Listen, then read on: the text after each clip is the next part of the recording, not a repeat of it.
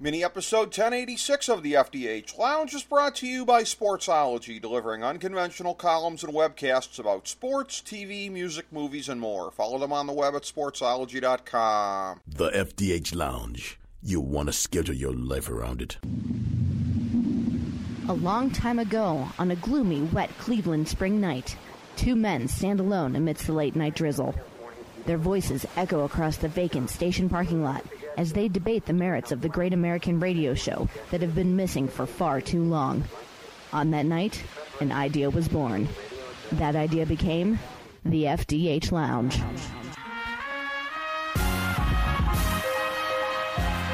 Welcome to the FDH Lounge. Hello, everyone. Welcome to FDH Lounge mini episode number 1086. This is FDH managing partner Rick Morris here today, and uh, we have a very, very special segment. Uh, we are doing a segment uh, of the show within the show, the FantasyDraftHelp.com Insider. Uh, nice to get to go back to our roots from time to time and talk some fantasy sports, in this case, fantasy football. And uh, we are doing so with uh, a gentleman who is involved in a project that is going to take fantasy sports in a completely different direction than what we have ever seen before. So we're going to talk with him a little bit about the uh, the current fantasy landscape at the outset here, and then we're going to delve into his project. And uh, it really is sort of a mind blowing approach to uh, fantasy sports and approaching it. Uh, both in a business sense and a participatory sense for you, the player out there, uh, different than anything that we have ever seen before. I speak, of course, of Derek Siskin. He is the founder and chief of creative for the Crown League. And of course, that's thecrownleague.com. You can go check it out from there. At Derek Siskin on Twitter, where he is keeping everyone apprised of the project to come, as well as talking about uh, fantasy sports and other things in general. Derek, it's a pleasure to get you on the show today, sir. How are you today? I'm doing really well. Thanks for having me on, Rick. It's our pleasure. Glad to have you on. Glad to talk uh, fantasy sports with you, and of course, uh, your project. And I'm looking forward to getting into the details and being able to share that with uh, our listeners. Uh, at, at, the outset here, as we're looking at this, uh, as I was going through uh, your your Twitter page here, you made a very interesting point because one of the things that's always fundamental to fantasy sports is supply and demand. And you had a tweet where you were talking about the uh, it, it seems to me, I'll use the word, almost sort of unprecedented depth at the top of the quarterback position, how deep it is next year. It's really interesting how that is sort of 180 degrees removed from this year's NFL draft, where uh, Dwayne Haskins of Ohio State, uh, school that I root for, my dad's an alum, he at this point in time, whether or not Murray goes pro, uh, again, right now Haskins is sort of the number one guy by default and somebody that everybody else might be killing themselves to get a piece of, even though he was only a starter for one year. So in the NFL, there is a, a very scant supply of great quarterbacking coming into the draft this year. But as you pointed out in fantasy football, just the opposite. In 2019, even if you wait a while, you're, you're bound to pick up somebody pretty good if you're very prepared. Yeah, absolutely. And uh, I think it's very interesting what you're seeing in the NFL right now, especially from a, a rules perspective, where they're, they're calling a lot more defensive uh, penalties, and they're really opening the game up for the offense, um, which is having a big effect on fantasy. And, and, and I feel as though um, the NFL is almost going the way of the NBA where it's it's really very much predicated on offense and and and obviously you know, for fantasy purposes, that means big stats, big numbers all around, and uh, the quarterback position. It's it's almost starting to resemble the college game where it's just completely wide open, and, you're seeing uh, points scored at, at a record rate, and and the stats, you know, as far as passing yards are concerned, and, and completions, they're higher than ever. Yeah, that is very, uh, very apropos. And I got to say, you, you made a point that I couldn't agree with more strongly, uh, Derek. We've talked about this on the show previously as far as comparing the NBA and the NFL and, and looking at it and the, the, the explosion of the offensive game in both leagues in recent years. And it's a thing where you could almost draw a parallel between Mike McCarthy getting drummed out of Green Bay and what happened with Tom Thibodeau in Minnesota. The sense that life comes at you fast and that you got to make sure you're up with the times as far as the way the game is evolving. And both of those gentlemen uh, at, at, the very least, were victims of the perception that the game had passed them by, and both of them are certainly going to have to readjust their philosophies if they're going to get back in. And you talk about the philosophies that sort of undergird what we're seeing in the league. I'll go to my Cleveland Browns making the decision to stay with Freddie Kitchens uh, for next year, promote him to head coach. This is one of these things where it really is when you're looking at it from a fantasy perspective it seems like it's more important than ever before to, to look at uh, what kind of a system guys are in because you're either on something that's cutting edge in today's day and age or you're not. It seems like that's more of a drastic line back and forth than it used to be. A couple of years ago you would have thought of mike mccarthy as being well within the mainstream of the nfl but the way the, the, the game is, is evolving these days uh, if you don't have one of these guys in there that is a proponent and a practitioner of, of, all the cutting edge offensive uh, traits out there and working in some of the air raid and all the other things, it seems like your fantasy players might get left behind if they're not a part of that. I mean, absolutely, and, and I think the NFL is is very reactive when it comes to to coaching. So, uh, you know, you see a guy like McVay on the Rams, and and all the teams are trying to replicate that by bringing in these young guys, whether it be Cliff uh, Cliff Kingsbury uh, on Arizona or LaFleur in Green Bay. Um, but yeah, I mean, as far as fantasy is concerned, it's great. It's great because you know the more points, the better. The more yards, the better.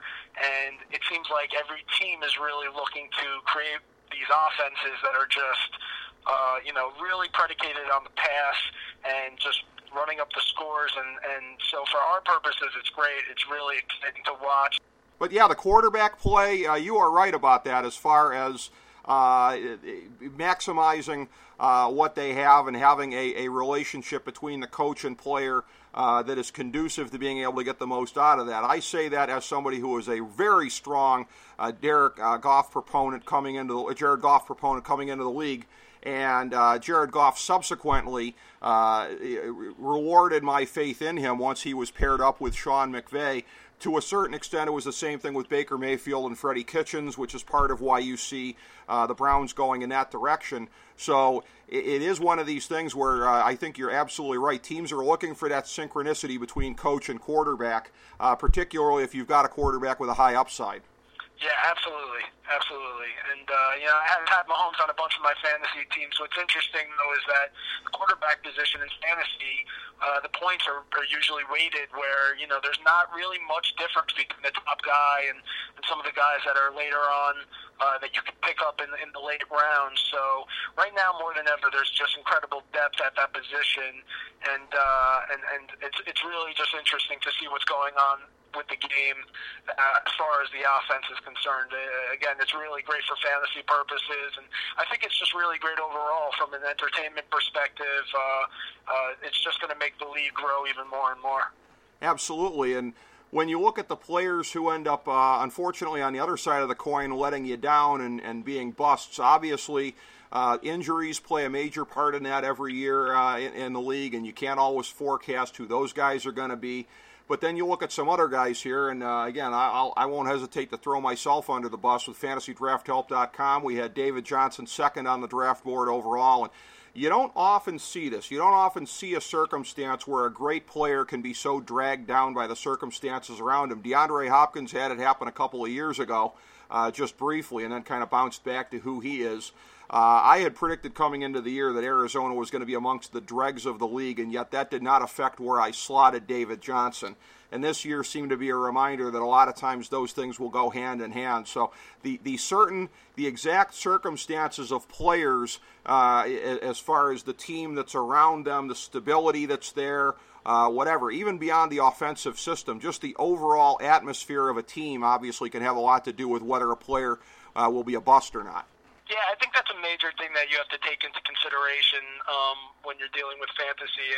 When you mentioned David Johnson, what it made me think of was was Todd Gurley, a guy that had a, a really amazing season, but two years ago, you know that that St. Louis Rams team, um, the LA, well now they're LA Rams, but that Rams team, you know, you need a well balanced offense for fantasy purposes. I, I really am a strong believer in that because um, if you are taking a running back, for example, that's on a team with, with not the best passing game, not the best quarterback, you know, then you're going to be playing from behind, and and then they're going to be going away from the run. So, you know, I, I, I think there's a lot of things that you have to take into consideration when you look at it through the lens of fantasy. Um, I was just talking about this the other day with somebody in regards to having picking a kicker, which is something that's a very tough thing to, to figure out in fantasy, and there's a lot of strategy around it. And usually, the way I approach picking a kicker is, you know, I'm I'm targeting teams that are good at moving the ball down the field, but might have a hard time capitalizing in the red zone. You know, so it's just a, a very nuanced way of looking at the NFL um, through this lens of fantasy. Um, when you're when you're talking about these individual players, like a guy like David Johnson, and, and, and the situation he was in this year with Arizona. Very much so. Yeah, it's it's very very nuanced uh, in in looking at uh, how how these things go and what circumstances you have to take into consideration and which ones not. As far as the way that the actual game on the field impacts what's going on with fantasy, it would seem also too. Uh, and you had talked about uh, Patrick Mahomes there. Th- this notion in the NFL now that because of the cap situation, probably the most valuable thing that you can have is a star quarterback on a, on his first contract, on his rookie contract. So a guy like Mahomes, they're going to be uh, aggressive with him right off the bat as far as turning him loose. Jared Goff, you saw that as well. Uh, to whatever extent Carson Wentz, he's having problems staying healthy, but Philly's had every intent of riding him as much as humanly possible. Same thing with Watson in Houston, same thing with Mayfield in Cleveland. So it's a circumstance now where I know in fantasy it used to be you had to wait a couple of years sometimes to, to, to anoint these guys as being on that top tier, and particularly with the greater depth that we have now and where it's a little bit amorphous as far as who might be the number three guy and who might be the number 10 guy. Uh, it's, it seems like any kind of historical uh, reticence that any of us might have had about going with a young quarterback as our number one guy, it would seem like that would be gone in most instances. I mean, I think it's a great point because you know uh, historically, when you looked at running backs, that was the one position where you could take a gamble to some extent, taking a, a, a, a well-regarded rookie running back, you know, in the early second round, late second round, sometimes even late first round.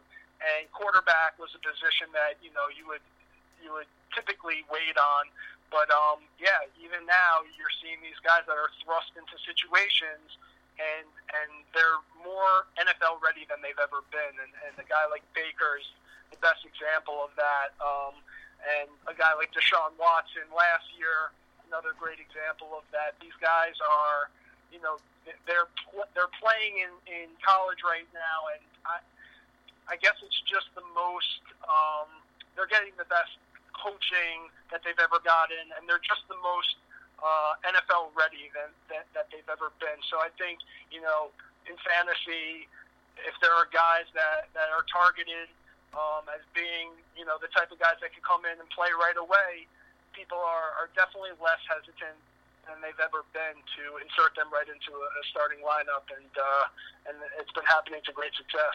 Very much so, and it's helping to make this again one of the more exciting times ever in the couple of decades that fantasy football has been around and uh, been a big thing. And uh, it is, again, very interesting to be discussing this with you, Derek, because uh, your new project that you've got coming up uh, that you are launching for the 2019 season.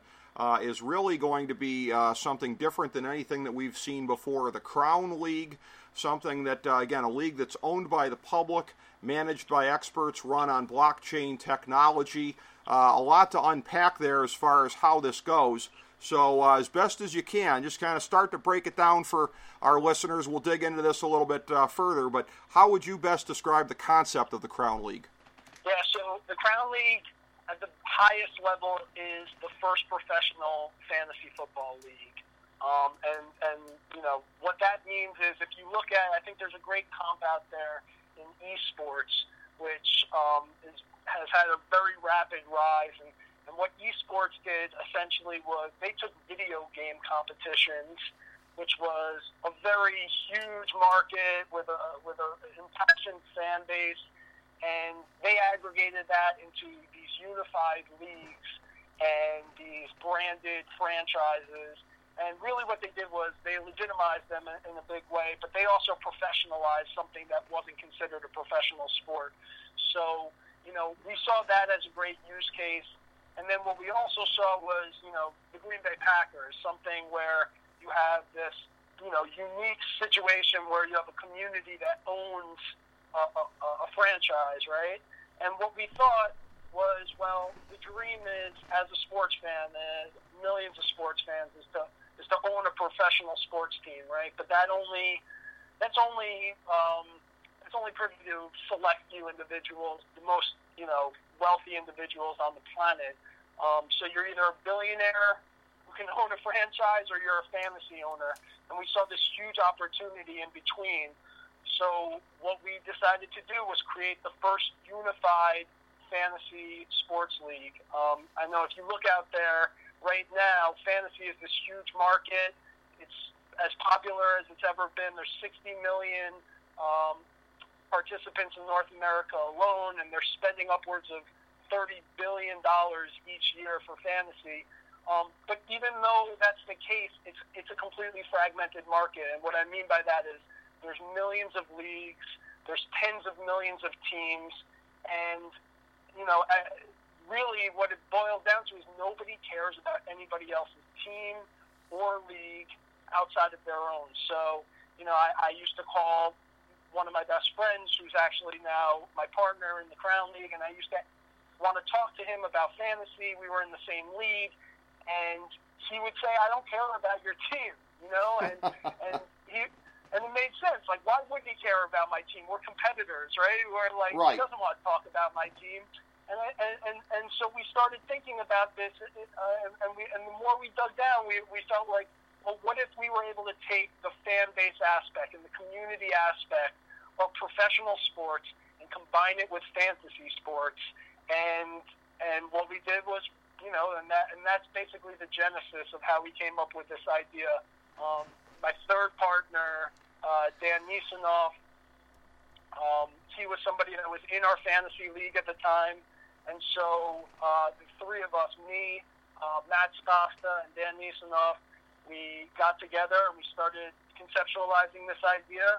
And uh, it really took on a life of its own. So, so what the league is going to be is we're going to launch in uh, September of the of, of 2019 alongside the NFL um, the NFL season uh, 12 franchises that are going to be geographically located. So right now, these are New York, Chicago, LA, Texas, um, Atlanta, Miami, and there's a couple more. Some that um, aren't dead set yet. Some are still up in the air. And what we're going to do is we are selling shares in the teams um, so that the public will own the, the, the each team, and then each team is going to be led by an expert, in fan, a fantasy expert. So think about some of the, the leading guys, the most high profile guys in the space. Um, and those are going to be the GMs of the team. They're going to make a lot of the decisions, but they are going to be influenced and accountable to their owners. And it's really going to be like professional sports. You know, it's really going to be like all the other leagues that you see. And it's going to come all the way down to a content perspective. We're going to have um, co- live coverage uh, around the league specific to our franchises and to our owners. Um, and and with this idea of people being able to own shares in the teams, there's going to be a marketplace where you can, you know, monetize your shares, where you can trade shares, and essentially where you could switch teams. So there's a lot of these really new and unique components to it, um, but it's what we're really ultimately trying to do is create this new experience that doesn't exist, and it's not going to be meant to replace traditional fantasy in people's home games, but we want to create the first premier uh, unified national fantasy league, and uh, that's what the Crown League is. It, it is a hugely ambitious project, no question about it. And uh, again, uh, in, in, looking at your initial uh, announcement here. Of course, you, have got it to where uh, the offering is being led by America's Executions LLC. Uh, a FINRA regulated investment bank. So this is a thing where, again, in terms of you and your partners, again, I'm I'm curious in terms of you guys are had played in a league together, but to be able to put together something on this scale Uh, when you're looking at uh, the skill set and the background of the partners involved in putting this together, uh, what do you guys uh, bring to bear here as, as far as, again, this I can't even imagine how much must have gone into uh, putting this thing together from, from the initial blueprints to where you've gotten it now. So, what were some of the things that you guys have in terms of your skills where you were able to make this happen? You know, uh, so my background is, is mostly in marketing and creative, um, and I was just a die-hard sports fan, uh, along with my, my friend Matt. Um, we just love sports and we love fantasy, and I was in four leagues at the time. And uh, I just remember sitting there um, at my desk job. I was in, I was doing a di- digital marketing job at the time, and I just remember thinking, um, "There's something there." I'm so consumed by by fantasy sports. It's just something that I love so much, but there hadn't been real really any innovation in in years. And really, the last innovation was about 12 years ago um, when DFS came about. So I was thinking that you know there's definitely there's opportunity here, and so what is it? What is the opportunity here? And you know, Matt, his background is from is on Wall Street, and you know, so he is very he had a good financial background, good business background. Our other partner Dan. Um, had a, a great background in fundraising, and, and he's a, a former venture capitalist that had all these successful businesses. And so the three of us, you know, what we knew that we had to do was we knew we had to come up with the concept and really distill the concept. We knew the branding and the marketing had to be right. And then we knew we had to go out and, and, and do some fundraising and, and really build a team around uh, the idea execute an idea because, as you said, it's an ambitious idea. And um, you know, we started this a little bit over a year ago, and the place that we started at is completely different than it is now. Um, right now, we're 22 employees that are uh, across the entire uh, country right now. Um, we're we're about to go out and um, sell the franchises to the public in the next couple of months.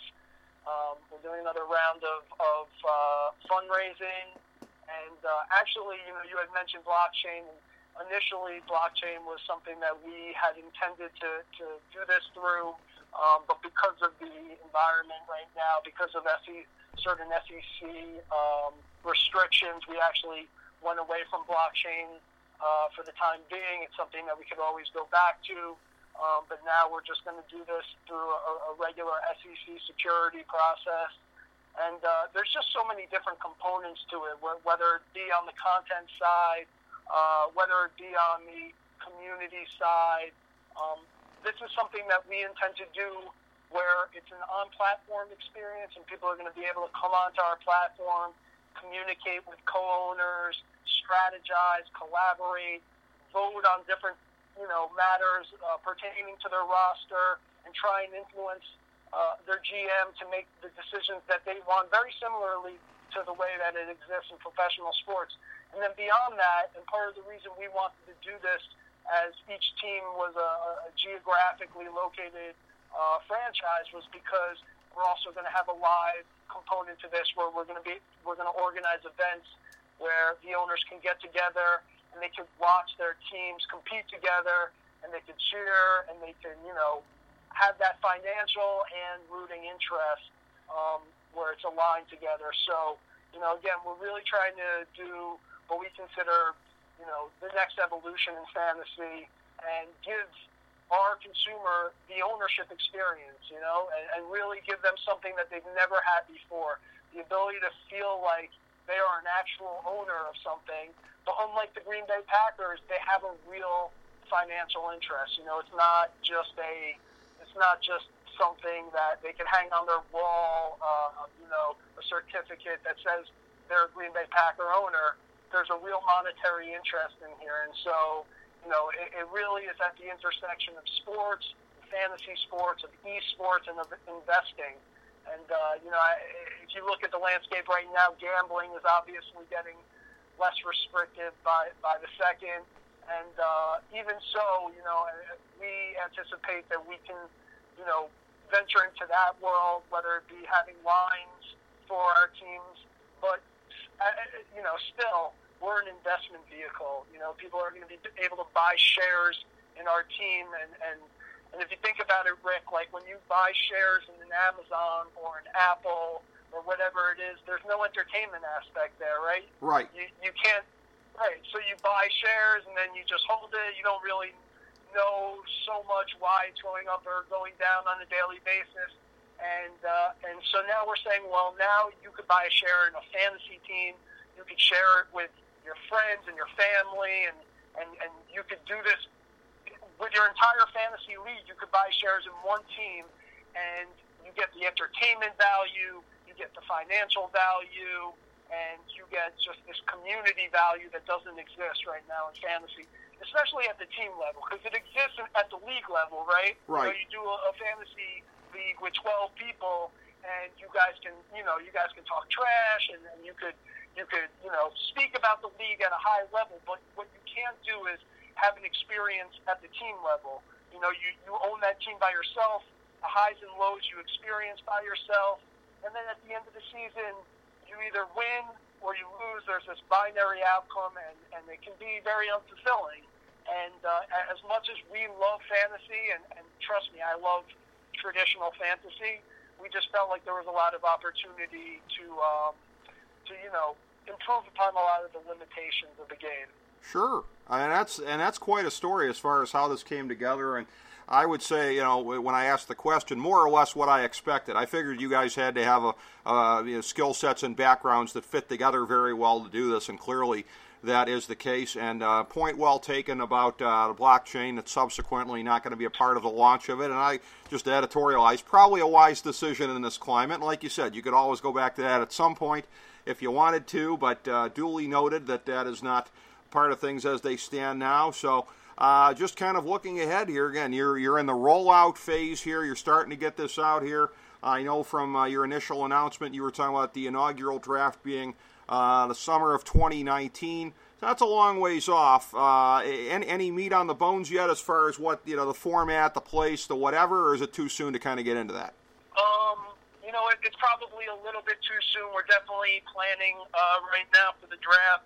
Um, as far as the format goes, um, we're thinking most likely an auction draft, and Mhm. we're going to stick to a lot of the uh, the fundamental, you know, uh, familiar type of format as it relates to fantasy. Because what we're doing is already, you know, very unique and, and very different. So, you know, what we'd like to do is is for the most part stick to some of the familiar aspects of uh, traditional fantasy and standard fantasy. Um, it will be a dynasty league, though, a dynasty slash keeper league. So the league, uh, when we do the draft, all the players will be available, and uh, but all subsequent drafts will be rookies, free agents, and unprotected players. And uh, you know, I, I I I feel as though the GMs of, of some of these franchises are going to help dictate uh, some of the rules and some of the format, but we have a lot of those things pinned down already, and uh, and yeah, the draft is going to most likely occur in August. We're still trying to lock down the venue, um, but that all that information will will definitely uh, be shooting out over our, our social handles and, and over our website, so people will definitely have that information as as it comes. Absolutely. Uh, last question I have on the format. Uh, any any sense yet as far as uh, how deep the freeze might go? If it might be uh, maybe the majority of the roster every year, a couple of the players, and any kind of early thoughts on uh, how, how much of the roster might be available to be frozen from year to year? We're thinking probably 50% of the roster. Okay. Um, but again, that's you know that's still uh, Sure. a, a number that we're just trying to pin down. Um, you know, I, I think for the most part, what we're thinking is, um, you know, one quarterback. Uh, we would, we, uh, you know, that we're having debates about all these things because if you did a two quarterback league in our league, um, and if we ever did expansion teams, you know, it makes it very tough to do a two quarterback league. Um, but we're thinking uh, one quarterback auction draft, um, FAAB uh, for the uh, for waivers, and you know a lot of the familiar, um, a lot of the familiar components that people you know uh, play for the most part. But um, yeah, outside of that, there's going to be uh, it's going to be very interesting how it's how it's all how it's all going to operate and come together as as far as how the ownership base, you know, uh, communicates with the GMs and the front office, how they're influenced by them, how they're accountable. I, I will mention that you know we, we, when we talk about the voting stuff.